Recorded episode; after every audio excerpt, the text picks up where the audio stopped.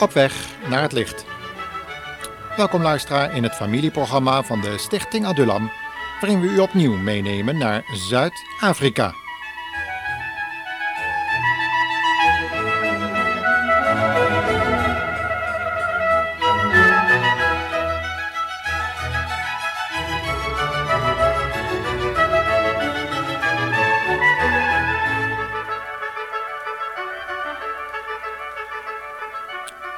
Opwekking in Zululand.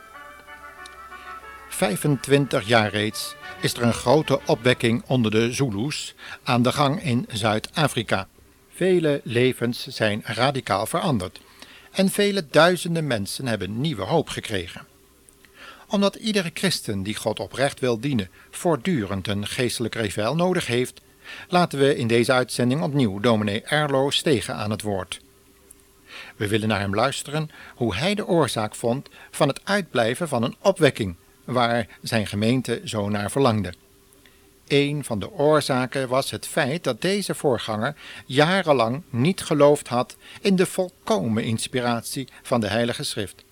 Hij dacht dat er goddelijke uitspraken in de Bijbel waren, maar even zoveel en zo niet meer menselijke gedachten die de Bijbelonderzoeker moest zien te onderscheiden van datgene wat God gesproken had. In feite was deze voorganger beïnvloed door de moderne theologie.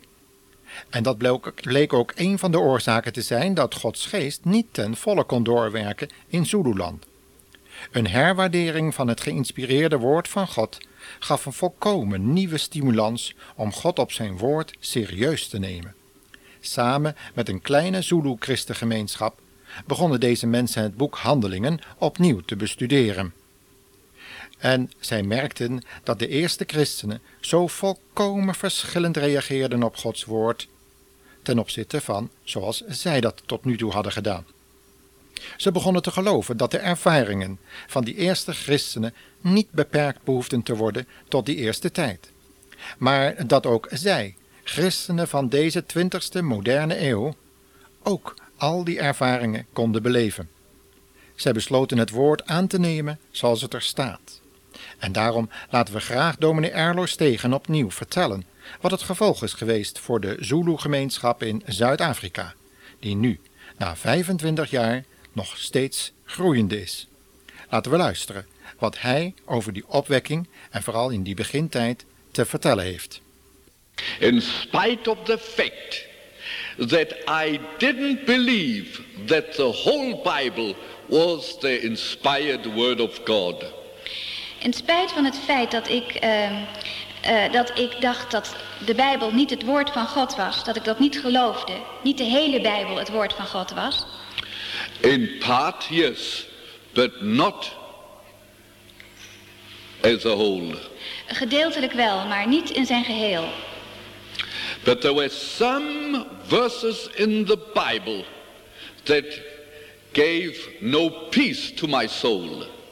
Er waren sommige versen in de Bijbel die mijn ziel niet met rust lieten. And one of those verses Een van die versen says, Search ye the scriptures. This is what the Lord said to the Pharisees and the scribes. was, onderzoekt de schriften. Dat is wat de Heer Jezus tegen de fariseeën zei en de schriftgeleerden. You think you have eternal life. Uh, jullie denken dat je eeuwig leven hebt. Search the scriptures because they testify of me. Onderzoek de schriften, want zij getuigen van mij. And so, after 12 years in the pulpit, I couldn't but turn to the scriptures and search the scriptures. En dus na twaalf jaar op de preekstoel kon ik niet anders doen dan de schriften gaan onderzoeken. And I said to myself, in childlike faith, without being childish, I want to search the scriptures.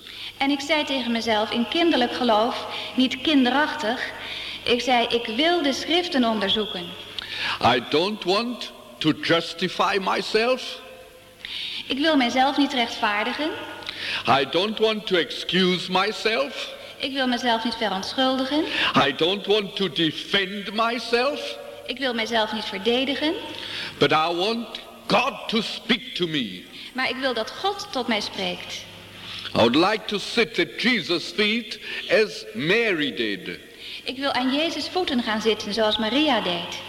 Before I was like Martha, very busy, much preaching, much praying, Voordien, but busy with things and not sitting at the Lord's feet. voordien was ik als Martha. Ik was druk bezig met bidden en prediken. Maar ik, was, ik zat niet aan de voeten van Jezus.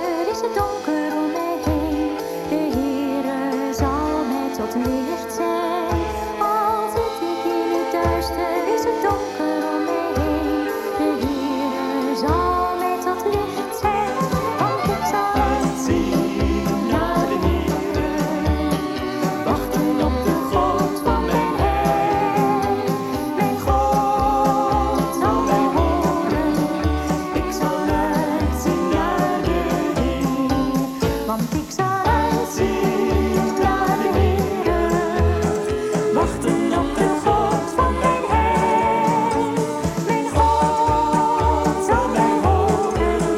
Ik zal uitzien naar de Heer.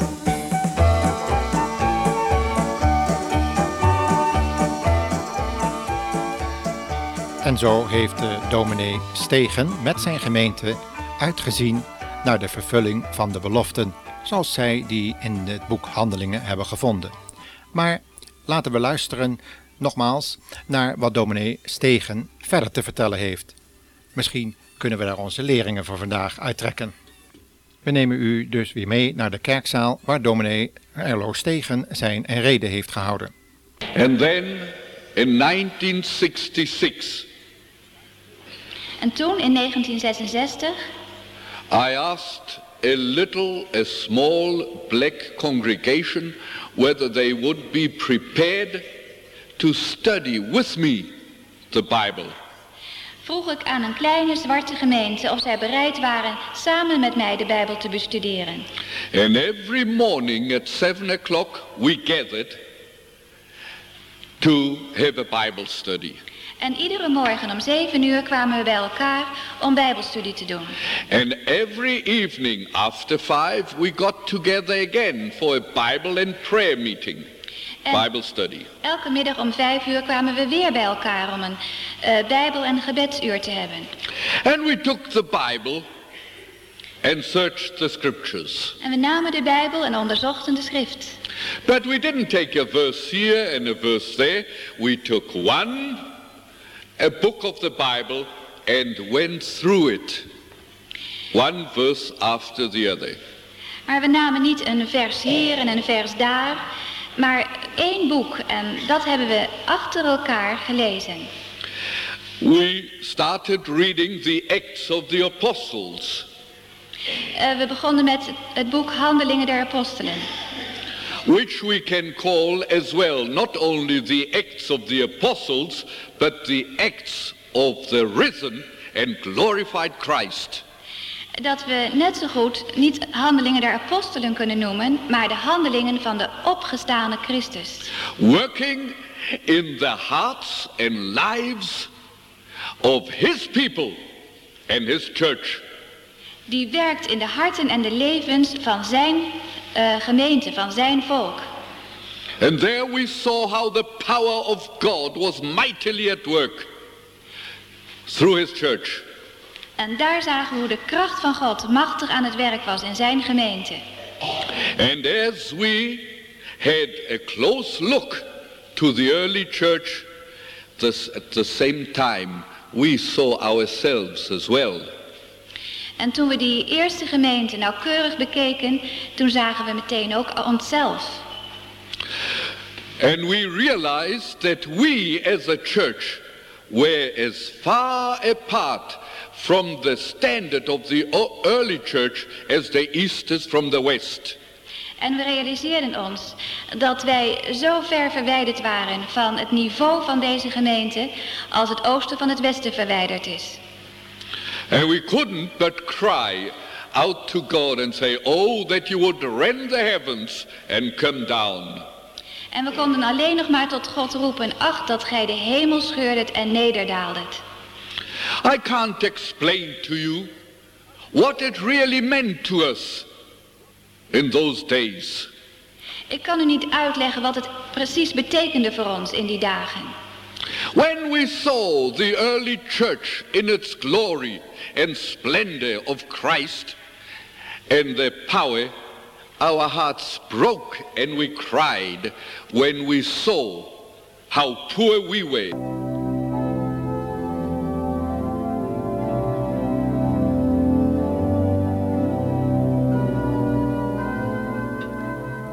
En met deze constatering van dominee Erlo Stegen willen we de uitzending beëindigen.